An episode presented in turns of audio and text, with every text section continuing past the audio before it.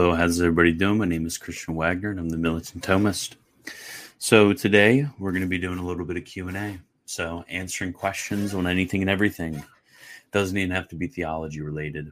I'll answer it on whatever you need. You need life advice? I'll answer it. I'll become your militant militant therapist, militant life coach. Okay, let me see. Before we begin, I got a few things to tell you about.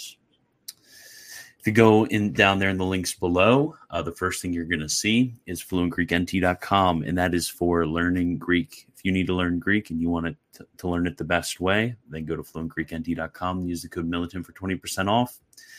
Everybody always asks me about the music. You see those two links down there? Those are the music links. And then below that, you can become a patron at patreon.com slash militant Thomist. I really appreciate it if you do. Or you can get a direct donation down there. And then also a bunch of links for social media, including the Discord, which the Discord, very important. You should join it. And then there's a bunch of other links. And finally, at the bottom, Militant Thomist mug, the most important link down there, along with the bookshop where you can buy some books. Okay, let's see what's going on. So, actually, before we begin, I just wanted to uh, share how much I love the manuals. I've been uh, I've been collecting a list for myself. Man, this chair is so creaky. I hate it. It's the worst. I've been collecting a list of all of the manuals that I have uh, come across, and there's a bunch of them. But it's so interesting. Like you can find a manual for literally anything. You have everything from like six volume, insane, um, insanely detailed scholastic manuals that like just just that just that manual is better scholarship than literally the entire like Eastern Orthodox and Protestants combined have ever produced intellectually in their intellectual tradition everything from something like that to tiny like Coppens' systematic study the Christian religion, 300 page like punches that are still an amazing manual that covers all of theology. And then there's also like three volume like manuals of metaphysics, just three volumes just on metaphysics. And then you have tiny little like 70 page uh, philosophical manuals that'll give you like nice bites, but it's still like in the manual format. You have manuals on spiritual, you have mystical manuals that are done that I can think of. You have manuals on English rhetoric. You have manuals on uh, oration. You have manuals like I'm telling you, this is just the English stuff that I've come across, and this is just everything I've come across. You have you have manuals on economics, Catholic economics that are out there, and the the sad thing is like two thirds to three quarters of these manuals are out of print. It's just so very sad. So very sad. You have all of these out of print manuals. So uh, yeah, I've been I've been looking through them, just seeing all the all the things that I'm gonna print. It's just insane what we've lost. But trust me, I'll bring it back. Eventually, what I want to do is I want to write like a guide for anybody who wants to kind of jump into the to the manualist tradition and to um, where to start, where to go, easiest, hardest, everything like that. All the weird stuff that you can find manuals on, because I'm telling you, there's some like really, really. I, I need to look at my list to see what probably the probably the weirdest one is the one by Coppens that I found. There's like a dozen manuals on apologetics that are, seem pretty good. There's a manual just on the cardinal virtues for young men. Um, bunch of manuals of moral theology. The weirdest one, though, let me see if I can find it. Yes, it's the practical introduction to English rhetoric. Like, that's such a weird thing to have a manual on English rhetoric, but go off. Um, question How are you doing today? I'm doing pretty good. I got to bed early last night, which early means, well, I guess this morning. Early means 5 a.m. is probably when I went to bed. Then I woke up at about one. So that's a that's a good amount of sleep that I got. I went and I was uh, I gun shopped a little bit earlier. I was going gun shopping, and then I started making my uh, my my outline of every single manual I could possibly find. You know what I should do? I should do a continuing competition where if you find a manual that I've never heard of in English, then I'll give you a free book or something like that. I think that'd be pretty good. Okay, could the title of mother that Mary has be derived solely from her being the new Eve, Eve being the mother of all humans and Mary of all believers? Uh, yes. So, uh, mother, um, when we reference the divine maternity of Our Lady, it's kind of twofold. Is that in one sense, uh, we are talking about uh, the Theotokos, Mother of God, Mater Dei. Uh, we're referencing her uh, mothership of our Lord. And then, in consequence of that, we can also reference um, mothership being the mothership of the church because of her function um, because the, the the mothership in that sense, uh, the, uh, classically the um, the locus classicus for proving that is in um, is at the at the cross where um, John is said to be uh, where Our Lady is given to John and then John is given to Our Lady and then uh, behold thy mother that that is that is seen as the handing over of of John and then John in the person of the entire church to Our Lady um, for maternal care, some of the same maternal care which was given to our Lord. So, yes, um, now that's connection to the new Eve. That would be a, a proper connection. Um, I don't think the earliest references to Our Lady as the new Eve is going to bring up her role as the mother of the faithful. Um, I, I, think it's more of uh, sec, uh, like secundum quid. Um, it's going to be like she is she is the mother of of our Lord, and therefore by consequence she is said to be the mother of of um, the new life in Christ. So, what is the supreme good of man? Well, obviously, it's God. So, easy peasy. So, what inheres in the Jesuit order that makes them so dang genius? I honestly, I think it is the the pedagogical tradition of the Jesuits. So the Dominicans, while they they are obviously a um, educational order, the Dominicans really specialized in theological education um, throughout their life, and at least they, in theory, they were supposed to be uh, focused on the defeat of heresy, which I mean, uh, they there there are examples of that, but the Jesuits have done a lot more um, concerning that. So with the Jesuits, they were more generally educational. So you would have, like, let's say you had a Catholic university, and you needed a um, science professor you would have a Jesuit who already had a doctorate in theology and canon law and philosophy and like, you know, like 10 different doctorates. And then he would also, on top of all of those doctorates in philosophy and canon law and theology and all, all of all of the graduate training that he's had in theology to be a priest, they would also um, send him to do graduate work in in science. So because of their role as the uh, in, in secular education, um, that is why they uh they, they're just so so insane. At least um they used to be so amazing when it comes to that. But yeah just part of the jesuit charism when it comes to the fact that they are an educational order. So have you ever uh, have you considered becoming a dominican? Um well yes but uh that that that's kind of closed for me so um, yeah, I am married, so at least at least not a first order Dominican. I could I could become a Dominican tertiary, and I have considered that. I need to talk to Calder a little bit more about that um, because there is the obligation to, uh, and I mean I I um, I I'm notoriously a fan of I'm a, I'm a big fan of the liturgy of the hours of the divine office. I'm a huge fan of it, but being obliged um, to pray. So like now, if it's like ah, I kind of kind of like have to do something, or like it ran out of time and I missed my hour, yeah, whatever.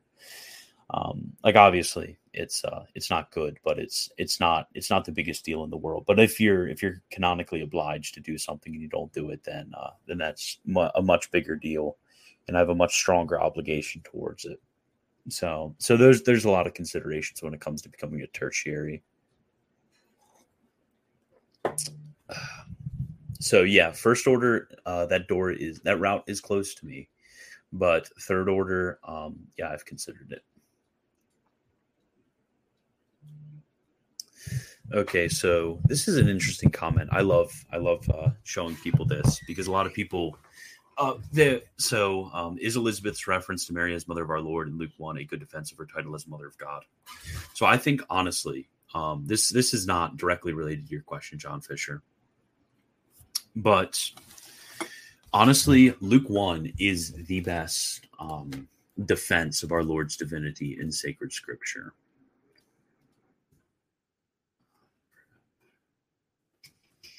find Rheims. There we go. Luke 1.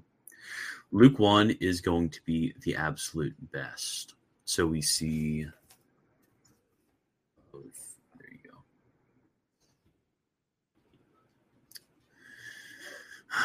Do we have a version? I want to read just the. Okay, maybe I'll have to use a different version. I need to find one that like marks out the old because I want to read in Luke 1 all of the Old Testament prophecies and see if you guys notice something. This is kind of annoying.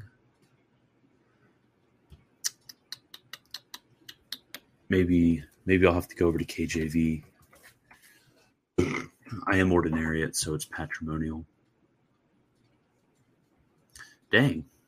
I am not finding a version which shows Old Testament references. This is kind of annoying.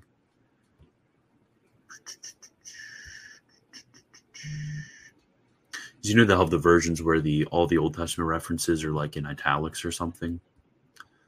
If one of you could find that for me, I am like very very annoyed right now that I can't find that. Okay, maybe this one will.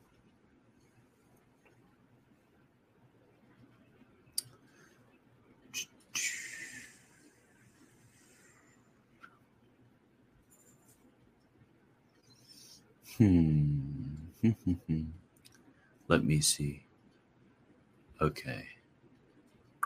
You know what? I'll just I'll just shoot off the hip and then just try to find a few examples. That's annoying that I can't read all of them. And it's whatever. This is live, so okay. I'll share my screen. So if you go through Luke one and then just try to pick out some of the Old Testament prophecies that are going on in Luke 1. Actually, I know what I'll do. So let's see. Let's see how Lord is being used in this context. So, first one is in verse 6. And they were both just before God, walking in all the commandments and justifications of the Lord without blame. Okay, now in verse 9. According to the custom of the priestly office, it was his lot to offer incense going into the temple of the Lord. Verse 11 And there appeared to him an angel of the Lord standing on the right side of the altar of incense. And then here is from, here's in verse 15 For he shall be great before the Lord, and shall drink no wine nor strong drink, and he shall be filled with the Holy Ghost, even from his mother's womb Verse 16 And he shall convert many of the children of Israel to the Lord their God. Verse 17 And he shall go before him in the spirit and power of Elias, that he may turn the hearts of the fathers unto the children, and the incredulous to the wisdom of the just, to prepare unto the Lord a perfect people. Okay, verse 25. Thus hath the Lord dealt with me the days wherein he hath had regard to take away my reproach among men. Verse 28 And the angel being come in said unto her, Hail, full of grace, the Lord is with thee, blessed art thou amongst women. Verse 32 He shall be great and shall be called the Son of the Most High, and the Lord God shall give unto him the throne of David his father, and he shall reign in the house of Jacob forever. Okay. Verse 38 And Mary said, Behold, the handmaid of the Lord, be it done unto me according to thy word. And the angel departed from her. And whence is this to me that the mother of my Lord shall come to me? Okay, notice this is the first instance in verse 43, where this is. In all of the previous instances, Lord is clearly referring to um, referring to God. This is the first instance in which it is quote questionable. Now modern modern scholars are going to say no, no, like the Jehovah's Witnesses. They're like no, no. Lord is actually just like a general statement of like uh, some sort of ruler. But you see, looking throughout Luke one, in every single one of these usages, it's clearly taking from Old Testament language, and it is clearly referring to the God of Israel when it when it says Lord. Now look, Our Lady, the mother of our Lord. That's interesting. Why would, in this context, Lord all of a sudden switch to being um, not God, but some mere um, honorific title? And then look in verse 45 Blessed art thou that thou hast believed, because those things shall be accomplished that were spoken of thee by the Lord. Mary said, My soul doth magnify the Lord. Verse 58 And her neighbors and kinsfolk heard that the Lord. Verse 66 For the hand of the Lord was with him. Verse 68 Blessed be the Lord God of Israel. Verse 76 and thou, child, shall be called the prophet of the highest, for thou shalt go before the face of the Lord to prepare his ways. Now let's, I think it might be in verse, let's look in chapter 2. It's going to, the same exact thing is going to happen. Except in chapter 2, uh, behold the angel of the Lord. And now notice in verse 11, because in Luke 2, this is when you get it in this same exact context. Notice I'm not trying to play any Jesuit tricks on you. Same exact context. Just look to I'm just looking at all the examples of Lord in the in the context of these statements. For this day is born to you a Savior, who is Christ the Lord. And then verse 15, let us go over Beth- to Bethlehem, and let us see this word that has come to pass, which the Lord hath showed to us. Notice, Lord here, referring to the God of Israel. Uh, present him to the Lord in verse 22. and verse 23, it is written in the law of the Lord Every male opening the womb shall be called holy to the Lord. Verse 24, and offer a sacrifice according as it is written in the law of the Lord. And then notice verse 26, same exact context, no Jesuit tricks going on here. And he had received an answer from the Holy Ghost that he shall that he should not see death before he had seen the Christ of the Lord. Okay, now verse 29. Now thou dost dismiss thy servant, O Lord, according to thy word in peace. Verse 38 Now she at the same hour coming in confessed to the Lord. Verse 39 Law of the Lord. Notice all all of these usages of Lord are clearly referring to a divine um, title. And interchangeably, in context, Lord is being both used of um, in, in, the Old Testament sense, like the law of the Lord, the angel of the Lord, and then certain Old Testament prophecies which use the word Lord. And these are clearly being spoken of of Christ. So I think, honestly, uh, looking through just a clear reading of Luke 1 and 2, you're going to find some of the best uh, apologetic texts um, in support of the divinity of our Lord. So this also comes in with um, the the um, divine mothership of Our Lady too. Okay, what's your opinion on pop Catholic apologists like Trent Horn, Jimmy Akin, and Catholic Answers as a whole? Yikes. Uh, um, mm, should I? How should I answer this? Should I answer this? I don't know. Dende's not here, so he's not here to tell me not to. Okay. Um, when it comes to them, there's there's two comments uh, to make. Oh, Lexi is uh, currently visiting us right now. She's putting away socks. Okay, there's two things to say about them. With the the first is that they're very effective when it comes to the audience they're seeking. So they're not seeking um, when they do apologetics to appeal to certain groups of Protestants, uh, for example, Lutherans.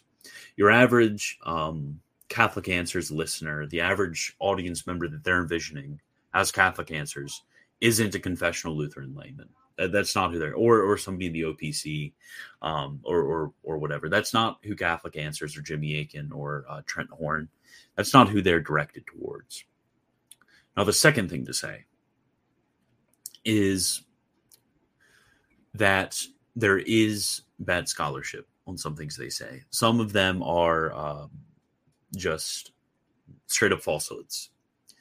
So you need to keep those two things in mind and distinguish properly, because some things they're being um, they're being simple because they're they're just speaking to a certain group that is going to uh, believe a certain thing. For example, if we say um, that Our Lady is not just like some normal super sinful lady, obviously confessional Lutherans um, are going to agree, or um, or other groups of classical Protestants are going to agree. Like, yeah, like Our Lady isn't just like um, just just worthless. Like, let's not even focus on her. Like, yeah, yeah. But generally speaking, ninety five percent of Protestants are going to are going to believe that. Uh, that's a very common view so that's who that's that's who they are arguing against or the fact that the eucharist is more than a symbol uh, they're they're 90 95% plus probably even more than that um, are going to believe in sacramental symbolism. So uh, that's what they're going to argue against. They're going to say protestants believe this. Protestants believe x. And that's fine to use that sort of language.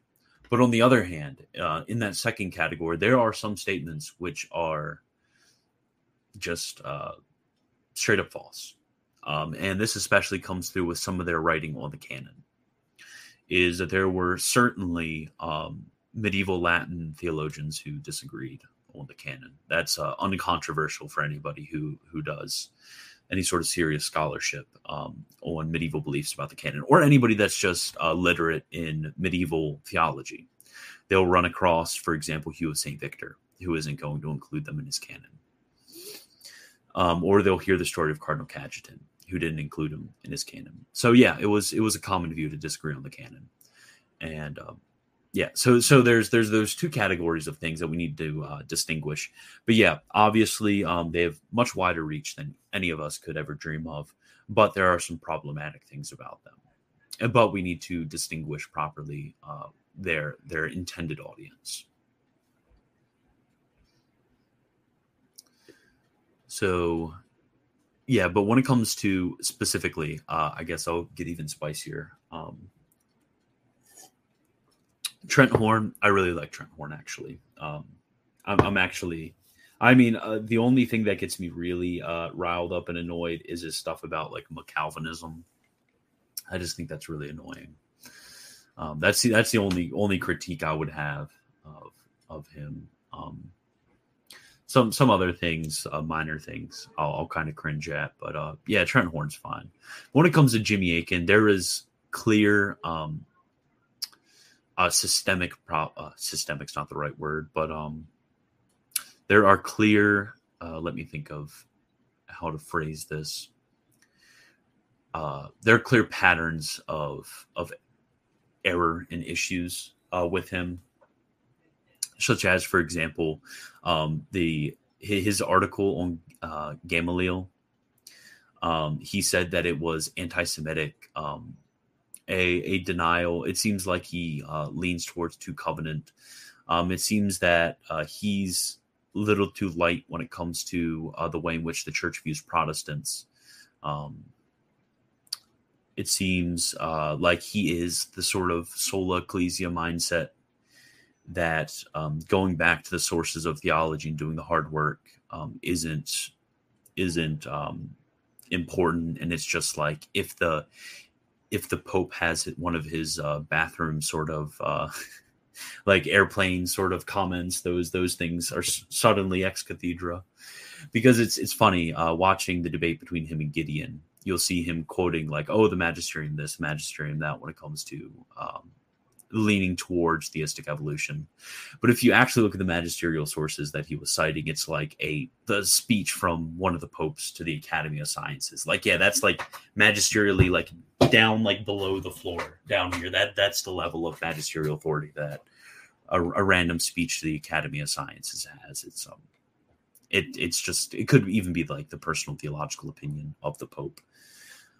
Um, he's not really uh, speaking in his official role at all. So uh, yeah, that's a very worrying trend. Um, and then also the other uh, worrying trend is um, the clear epistemological skepticism that's present, and then a, then a few other things.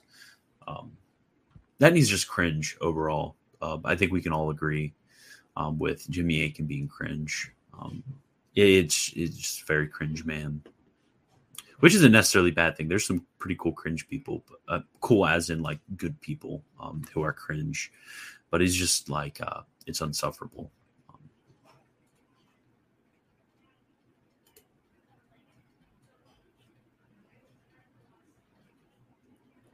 Okay, so did I? Oh, my headphone cord was caught on something. What is your opinion on Mary being co-redemptrix and being mediatrix of all graces? What biblical evidence can one use to defend these titles? Okay, so both of these titles, so with co-redemptrix and with mediatrix of all graces, these are going to be what's called um, theological conclusions. So uh, just just to uh, kind of lay the foundation. So the way in which theology is done is we have the uh, biblical text as interpreted um, by the general theological tradition of interpretation. So, um, so the the traditional readings of sacred scripture. So that's going to be uh, where where we go with uh, with this not not really discovering, but asserting the dogmas of the faith which are preached by the church and systematizing them. So we can have um, things that are directly in the deposit of faith and explicitly in the deposit of faith. So these are going to be things like, um, I don't know, uh, the Trinity or the Incarnation. Those are things which are um, you you can just go. Uh, the Word was made flesh. Okay, yeah, that's the Incarnation. Now, other things are going to be uh, theological conclusions. So this is going to be something like, um, let me think, the fact that there is the loss of vision in purgatory. So the fact that there is the loss of vision in purgatory, which is one of the the pains of purgatory, that is going to be a theological conclusion that comes from a few principles. Um, thinking about the nature of the beatific vision, and then combining that with the nature of purgatory, then we come to the conclusion that okay, these things are going to be mutually exclusive, and somebody in purgatory is going to have this loss of the beatific vision. That's going to be something which is concluded, but you don't have Paul in like I don't know Third Corinthians writing a chapter about the loss of loss of vision in purgatory. That's going to be a conclusion. Um, that's going to be in the realm of what we call uh, systematic theology or scholastic theology, uh, broadly speaking, because it's something which is less direct and virtually contained uh, rather than being explicitly contained. Now, when it comes to co-redemptrix, so co-redemptrix uh, really is going to refer to Mary's um, supreme role um, in in bringing about uh, next to and obviously uh, lesser than our Lord. Uh, Lord, our, our Lord is the is that instrument of salvation for the world, but the instrument of salvation for the world is going to use himself other instruments. So our Lord didn't just. I mean, if he just snapped and said, "Okay, everybody's um, everybody's saved," uh, he he could have done that by the very um, the fact of his omnipotence but he used certain instruments. So, for example, he'll use uh, preachers to bring the gospel. Those are examples of instruments of salvation, and in that sense, we become uh, co-redeemers. So we we are all, in a sense, uh, co-redeemers. When I when I pray uh, for the salvation of a friend's soul, I am participating in the act of redemption um, of our Lord, because our Lord uses instruments. Now, with Our Lady being the one who has given our Lord his flesh. Um, he has given, uh, she has given our Lord um, his body and nurtured and raised him. She takes a supreme role um, next to our Lord at, um, as being an instrument um, for the salvation uh, of the world. So, in that sense, she is called the co redemptrix when it comes to uh, the objective um, winning of graces but again, um, it's it's something where she is supreme um, among among men, um, men speaking generally. um, not specifically uh, male humans. But among men, she takes a supreme role um, in being a co-redemption, uh, being a co-redeemer. Now, with the mediatrix of all graces, um, that can be spoken of in both um, either an objective sense or a subjective sense. Now, mediatrix in the objective sense, so the that winning of graces, which we talked about, that would be uh, more so co-redemptrix. Um, it's basically the same thing uh, when we talk about the objective sense of being a mediatrix. So um, the the the bringing about of the winning of graces. Now, when it comes to the second sense, it's going to um, come in with the subjective application of graces. And um, that is going to be um, a theological conclusion of um, of the, our Our Lady's role as uh, being uh, well, first the fact of prayers of the saints, and then the fact of Our Lady um, being the mother of the church in um, in our Lord being our older brother, and then Our Lady being um, uh, the mother of our Lord, so as she is our mother. So um, she takes the supreme role um, in the in also uh, being. She takes a supreme role when it comes to the application of graces in a similar sense of the bringing about of graces. So notice um, when it comes to the subjective application of graces, we are also going to have co-mediators too um, not only the um, objective winning of graces, which is going to be referred to um, the co-redemptrix. So the, those will be examples of um, when you have, I don't know, a uh, a priest. A priest is going to be, um, in, in a certain sense, a mediator of grace. Uh, when you have um, uh, I, I, don't know a book. A book is technically a mediator of, of, of, grace too. If you if you're reading it through the through the author who is writing the book, um, so so also he is participating in mediating grace because grace isn't something which is esoteric. It's going to be something um, which is concretely mediated through the sacraments. Um, even even even Protestants are going to are going to agree with this. Like when it comes to meditational scripture, um, the the authors of the biblical text and the very uh, words on the page, and I guess even the printer of the book is going to take a place when it comes to um, mediating uh, grace to the person.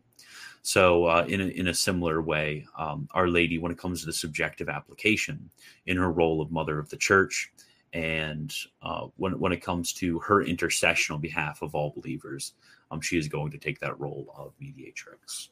So I, I, hope that I hope that helps because I feel like once one understands uh, what we mean by those terms, and then also some uh, biblical principles when it comes to the way in which grace works, um, with the objective um, redeeming, which um, we participate in, and then also the subjective application, which we also participate in, and then Our Lady's role among Christians as uh, the first among Christians. Okay, so in Charles Coppens' Systematic Study of the Catholic Religion, page 107, he defines person as an individual substance which is a principle of action in a rational nature. What is a principle of action? So, um, principle can be spoken of um, in multiple ways. So there can be first the uh, what's called the principium uh, quo, and the, then there's second the principium quod. So there's the principle uh, which and then the principle by which. So let's say I decided to build a house. Let's say I decided to build a house. Now, the principle by which I build a house might be a um, team of laborers, which are going to build a house with me. It might be the hammer that I use to hammer in nails. It might be many things. Those are the principles by which a certain uh, action is done. Um, and then there could be um, other uh, principles spoken of, a very, um, it can be spoken of in a narrow sense or a broad sense, but I'll just keep it simple. And then there's also the principle which. So um, that that origin um, or cause of action uh, when it comes to the principle which. So when it comes to the building of the house, since I'm the one building the house, the principle which, so that cause of which, uh, is going to be me so I am the that that principle of action. So the hypostasis is going to be um, the that that principle or cause um, of of action in irrational nature.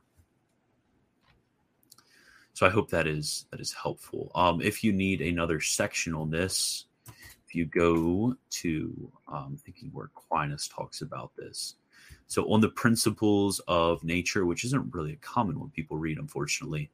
And if you read just the principles of nature, it's a quick read. Um, it's a very quick read, actually. It's not too long or complicated. He's trying to teach um, dummies like myself about philosophy. So I'm going to quick send that. So on the principles of nature, if you read that, he's going to talk more about the way in which we use principle and cause. So I hope that will be helpful for you. Okay, do you wear the brown scapular? Do you intend to? No, I uh, I do not wear the brown scapular, and I don't really um, intend to. I've never uh, never really uh, given it much of a thought. Actually, I have a very um, divine office based devotion with myself, which has its strengths, but uh, it also has its weaknesses um, in building particular devotions. Thoughts on the car list? What is the what is the car list? Am I just being dumb right now? Car list. Oh, Carlism is a traditionalist and legitimist political movement in Spain aimed at establishing an alternative branch of the Bourbon dynasty, one descended from Don Carlos, uh, Count of Molina, on the Spanish throne. Um, Carlism was a significant force in Spanish politics from 1833 until the end of the Francoist regime. Um, I mean, if Franco, if Father Franco, uh, if he supported it, then um, you best believe that I support it.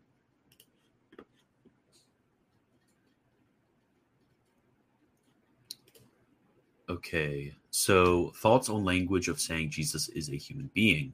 What are the proper usages of the word being? Is it more akin to substance or person? Okay, so being is a very interesting term because in metaphysics, uh, and you can read about this. Uh, you know what? I'm gonna I'm gonna I'm actually not even gonna recommend that book. I'm gonna recommend one of the books I reprint on metaphysics. Let's see. If you want to know more about the way in which being is used, you can go to my website and I'll show you the books too.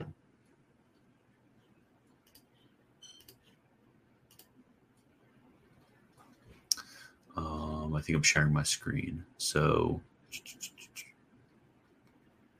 if you general metaphysics this is by rickaby this is a good one that's going to cover the way in which being is used. And then a brief textbook of mental philosophy that also has um, ontology. So brief actually brief textbook of mental philosophy. If you're a real beginner when it comes to this this is going to be the one you're going to pick up. If you're more intermediate then uh, rickaby's work is pretty good so, um, and then Militant Thomist Mug, obviously, shameless plug. So, with the uh, with the word being, it's not something which is uh, defined uh, properly, since it is um, since being is not a genus, and the fact because the the reason being isn't a genus or a, or a, broadly speaking a category is because uh, you would need to have specific species of a genus with uh, what are called differentia, so differences. And if you have a difference from something which is being, then it's going to be um, the difference can't be being itself. It's going to have to be non-being, and non-being is another word for nothing. So there's going to be uh, the differences between the, the the species is going to be nothing, and therefore it collapses in. And like obviously, uh, that's stupid. So uh, being is going to be something which is analogous among among um, all created things. So, that being said, uh, so being cannot be defined because a definition requires genus and differentia. So it can only be really improperly described. So being um, improperly described is going to be, I guess you could say, kind of the um, the intersection of of essence and existence, if you want to put it that way. That that's like a very a broad and improper, uh, easy description to think of, like the intersection of existence and essence. So now there's uh, there's there's two uh, types of being we can think about is um, being um, ipsum well ipsum esse subsistens so being subsisting in itself, and there's going to be um, esse ab alio so being um, in another. Uh, so being in another is going to be created being because we subsist in the um, in the one being of God, which is being subsisting in itself. So we subsist in another, God subsists in Himself so we have this kind of like what what um, what the normies would call a sacramental framework of of uh, being, the way on which our being and and God's being is going to relate to one another. So all of that being laid out uh, when it comes to being in that sense, there's again infinite being and finite being. So there's going to since substance is going to be a being uh, which subsists ab alio, but it's going to, in our framework, subsist in itself. Then accidents are going to subsist in another. It's very problematic to say that Jesus is not a human being because that would be denying that Jesus would have a human nature. And it would affirm a certain uh, um, docetic view of our Lord because um, if you're using being in that signification and there's no human being, then there's not going to be substance and accidents of humanity, and therefore no body, no soul, um, and no uh, human nature at all. But by human being, most people are going to uh, be referencing to a certain um, hypostasis. So that's fine if that's what you mean by that signification. So, um, what are your plans once you finish at Davenant Hall? Will you pursue a PhD?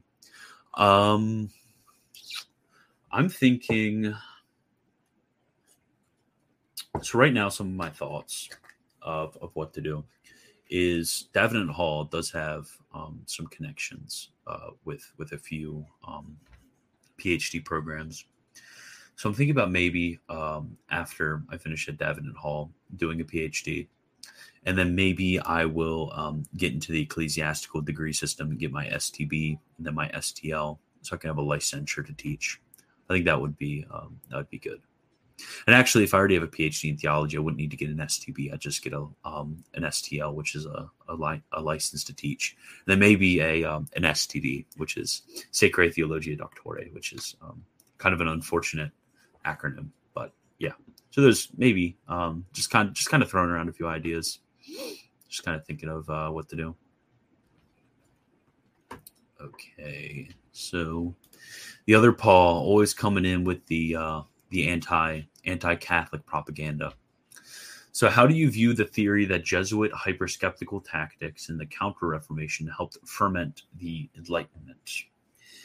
I I don't think it's a good theory um, because if you really look at a lot of these works that people are going to point to, the fact of the matter is that these were um, these works were never released to the public. Why were they never released to the public? You ask. Well, the reason they were never released to the public was because the um, before I would say about the 1950s, you had to submit every single work to uh, what was called the Inquisition. So if you were a Catholic, um, it was pretty pretty not not not super difficult, but you had to make sure your work uh, didn't have any error in it. So you had to submit it to get an imprimatur um, to the work from the Inquisition in Rome. So a lot of these works um, that people point to um, from the Jesuits, m- m- Jesuit hyperskepticism, those works were actually struck down because Rome uh, recognized and told them, "Hey, this isn't proper philosophy. Chill out." So that's what happened. Um, so I, I, don't necessarily buy the theory at all because uh, the magisterium knew um, and a lot of the theologians and philosophers knew. Like when these wackos came out with uh, hyper skeptical works, um, it, they got shut down uh, pretty quickly uh, because the philosophical and theological education of of basically every single priest is better than um, most professors nowadays. Uh, the the the education was extremely rigorous and very good. So when you had when you had people who were coming out with works that were based on bad philosophy, they would get shut down pretty quick. Okay. What is the role of the sensus fidei, especially in light of erring bishops? What recourse do laity have, and to what extent to legitimately resist, and the duties to obedience? Okay, so good question. So it's a pretty common maxim throughout throughout the tradition that let me think. So the only the only thing in which a, an inferior can rebuke a superior about is the case of heresy. So when it comes to bad prudential decisions of your bishop, you listen to him. When it comes to um, stupid phrasing, uh, I guess you could say, of your bishop, you listen to him. When it comes to personal decisions you don't like, uh, you listen to him. But when it comes to heresy, then you don't listen to him and you rebuke him. That's uh, it, it's really as as easy as that. And you have um, every canonical right in the world to um, take it up with his superiors and to eventually take it up um, to Rome um, if he is teaching heresy. And the the annoying thing is, is that if you take it to Rome, they will do something they will do something. If your if your bishop is denying the incarnation, if your bishop has liturgical abuse, if your bishop is covering up um, abuse, if your bishop is uh, doing any of these things, you have every single um, canonical right to bring it to Rome. And the annoying thing is, people just don't bring it to Rome because they don't think it will do anything. But Rome will do something. They will do something. Is if it's a valid case, they will look into it.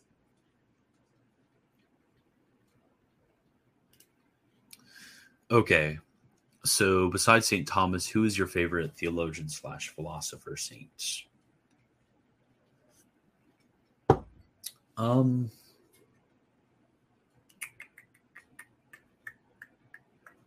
You said saint, and they have to be a theologian and a philosopher. So you really uh you're really uh, restricting it on me. They have to be a theologian, a philosopher, and a saint.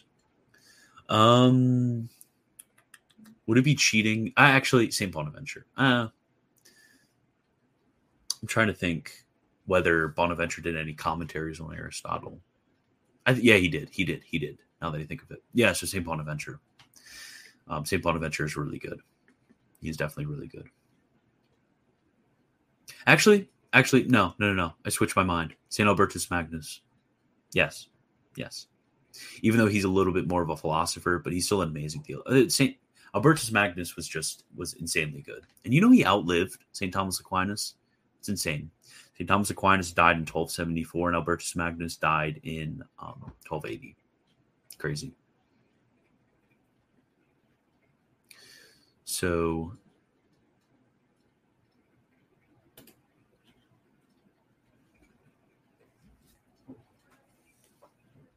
Is it proper to call St. Joseph Father of God?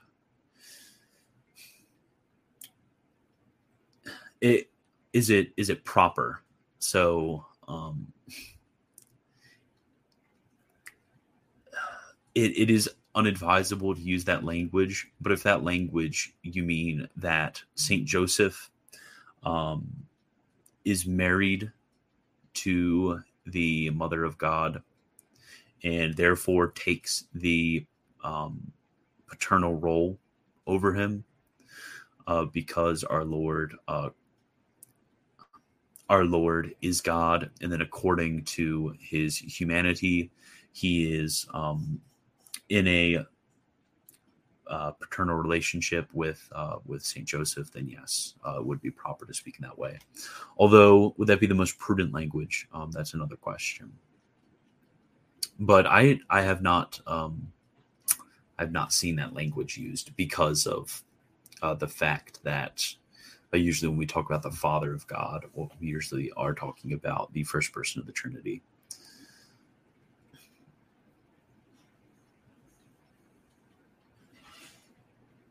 Okay, question. This is an interesting one. The Father is our Father, the Son is our brother. Does the Holy Spirit have any title reflect a familiar connection to us like the Son and Father have? Yeah, yeah, he'd be our cousin. I'm joking. No. Um, not not really. Uh, I can't think of any familial um, title for the Holy Spirit. If anybody can think of any, that would be pretty cool to think of.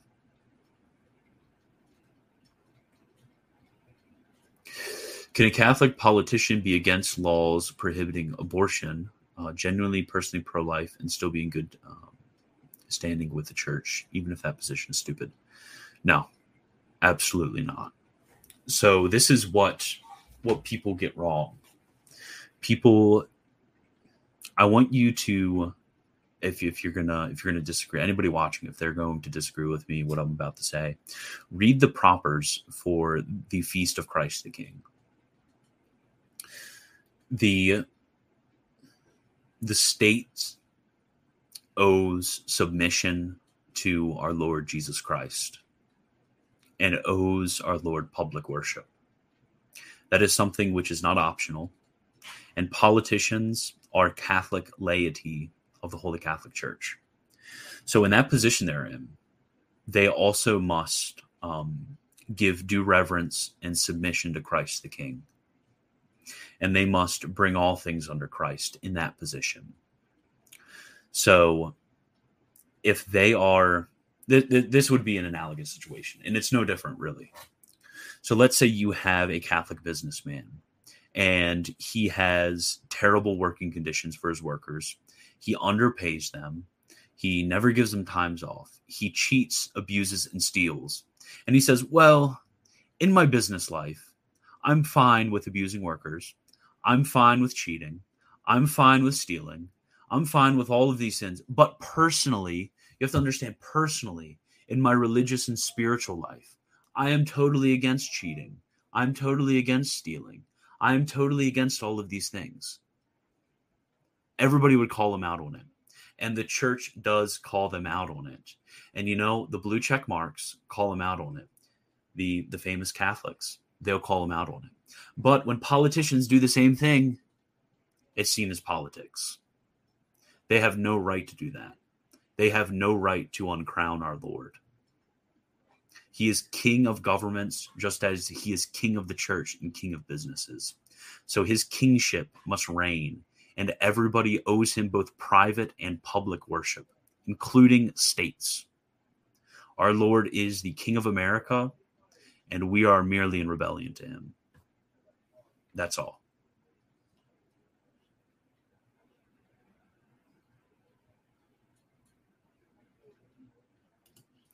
Okay, so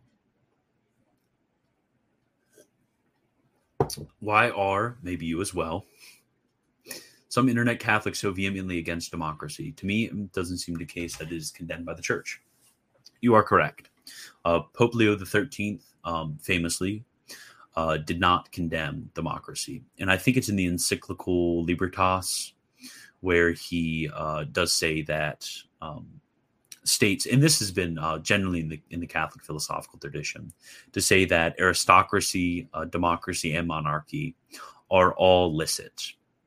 Now, just because the church and the uh, philosophical uh, tradition um, of, of Catholicism has affirmed that all three forms are licit does not mean that uh, the church does not prefer a certain form. And the form is one that is mixed, one that is a monarchy with a certain mixture of democracy and aristocracy. As uh, you can see in De Regno, where St. Thomas teaches this, and then you can see in um, on the papacy, where St. Robert Bellarmine uh, teaches this. Those are two uh, pretty good sections. St. Robert Bellarmine uh, collects like everybody's opinion on this. It's great.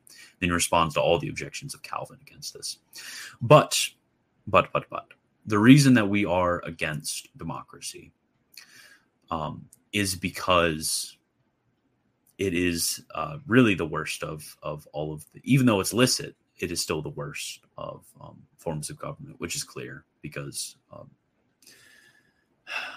there, there's a famous clip, and I'm going to bring it up, which is going to um, which is going to teach well on this issue. He really sums up all of the good arguments against democracy.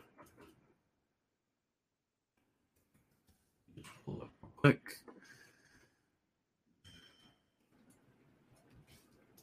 Okay, uh, unmute that.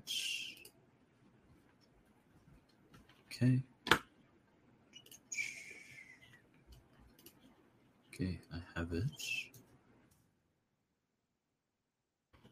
Really sums up a lot of the good arguments against democracy.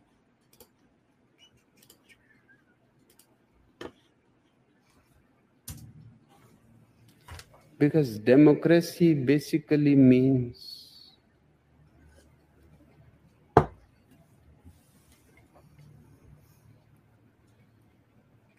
government by the people, of the people, for the people. But the people are retarded. Okay. That is why I'm against democracy.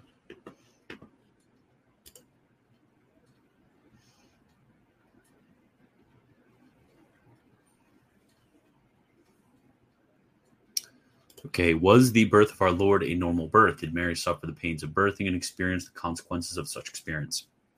So Mary did not suffer the pains of birthing and the experience and experience the consequences of such experience um, because of the fact that pain in childbearing is one of the curses of the fall. And since she was uh, kept from the stain of original sin, uh, she did not experience the pain of, of, of that. But a, uh, a normal birth, um, it, it, de- it, depends on what you mean by normal. I mean, um, there's some abnormal aspects to it because obviously um, the physical constitution of Our Lady was kept uncorrupt uh, from it, and there wasn't the pains of birthing from it. So, yeah. So it depends on what you mean by normal.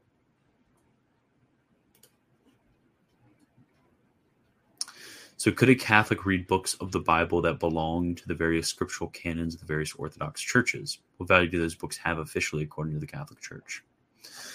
Um, I mean, yeah, you could read them, um, and they're approved for liturgical uses in, use in their um, in those rites.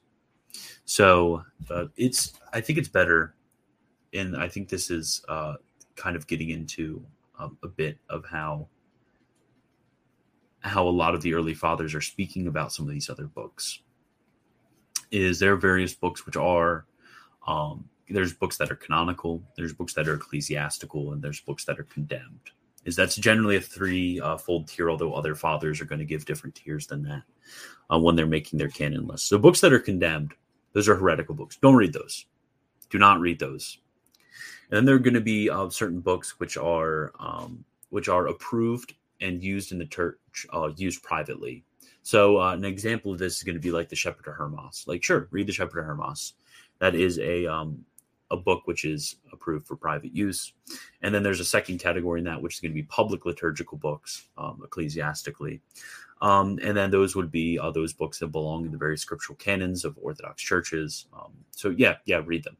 And there's canonical books, which are going to give the uh, the binding but you're going to have the binding power of our Lord, which those the um, those are the canonical books that we have uh, as given by the Council of Trent.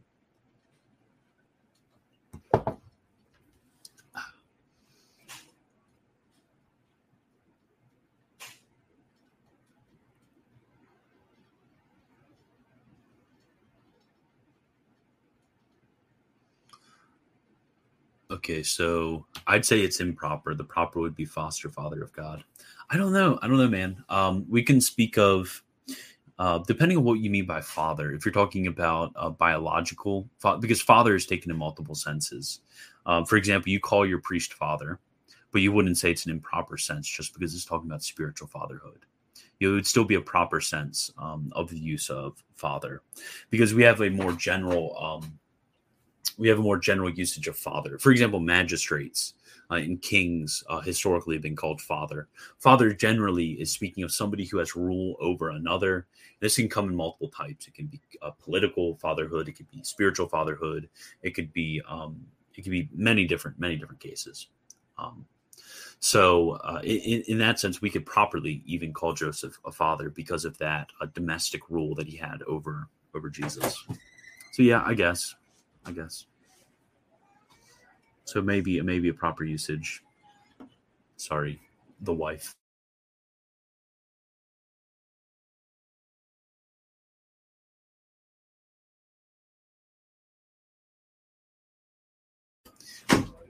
Okay.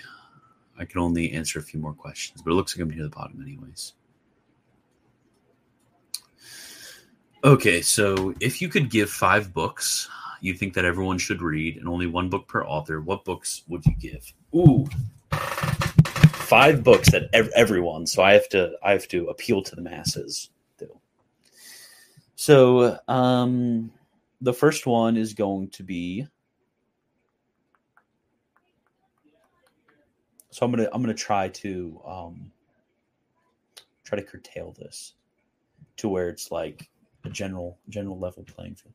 The first one is going to be going through the fires of Jesus with Robert McKim. I'm just joking. Uh, this book is actually kind of weird. So this is very difficult because there's so many things that I want people to be educated in. Um, well, obviously, Oh no, no, no, no. Crap. This is this is a lot more difficult than I thought. I'm trying to think of a because the problem is finding books that everybody um, would be able to read and understand, but also not by um, repeated authors. I'm gonna I'm just gonna find I'm just gonna find uh, five manuals that are really good. Okay, let me look under. The first one is going to be Coppens, A Systematic Study of the Christian Religion. The second one is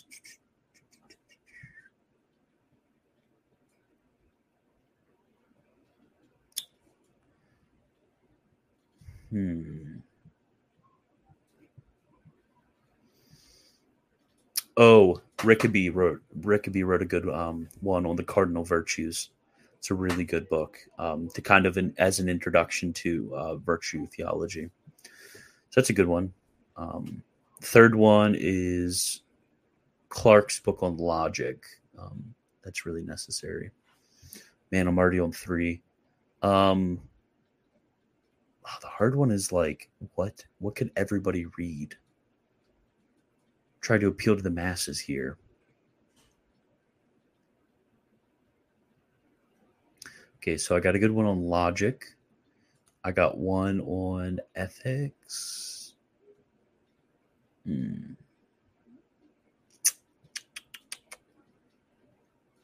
Okay, logic and ethics I think are honestly the most important. I got a dogmatic theology. Um I think if this counts, I don't know if this counts, but I think a, a really good work is going to be um, if you read the Douay-Rheims Bible and like look at the notes. I don't know if that counts as a whole complete a different work is is the notes. Uh, I don't know if that counts. And then the last one is going to be Saint John of the Cross in his um, ascent of Mount Carmel. This could be another one. But again, it's it's super difficult because you asked me about everyone. You didn't ask me like like if you had like a level of education, I could. But I'm like, okay, I'm gonna have to like give this book to farmers to read, and force them to read it.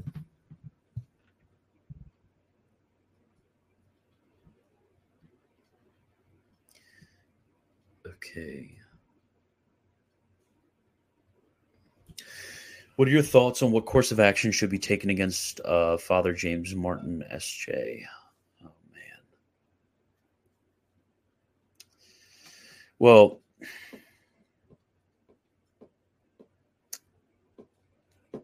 so I'm going, I can't directly say this, but I'll indirectly say this. So I think we can all agree Father James Martin is a heretic. Now, the second principle is that according to St. Thomas Aquinas, because the death of the soul is greater than the death of the body, that heresy should be a capital offense. Therefore, um, in agreeing with the initial premise and in agreeing with the principle given by St. Thomas Aquinas, um, you can draw a certain conclusion for what I think should be done um, concerning uh, Father James Martin.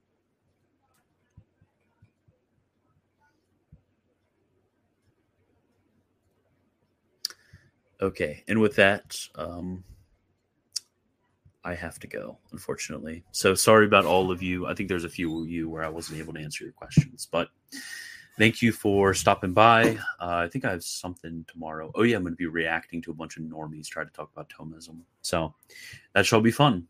So I will see you guys tomorrow. And remember, is it still? No, it's Trinity Sunday. So remember, um, what what should I say for Trinity Sunday? I'm trying to think of something to say for Trinity Sunday. Oh, we worship one God in Trinity and Trinity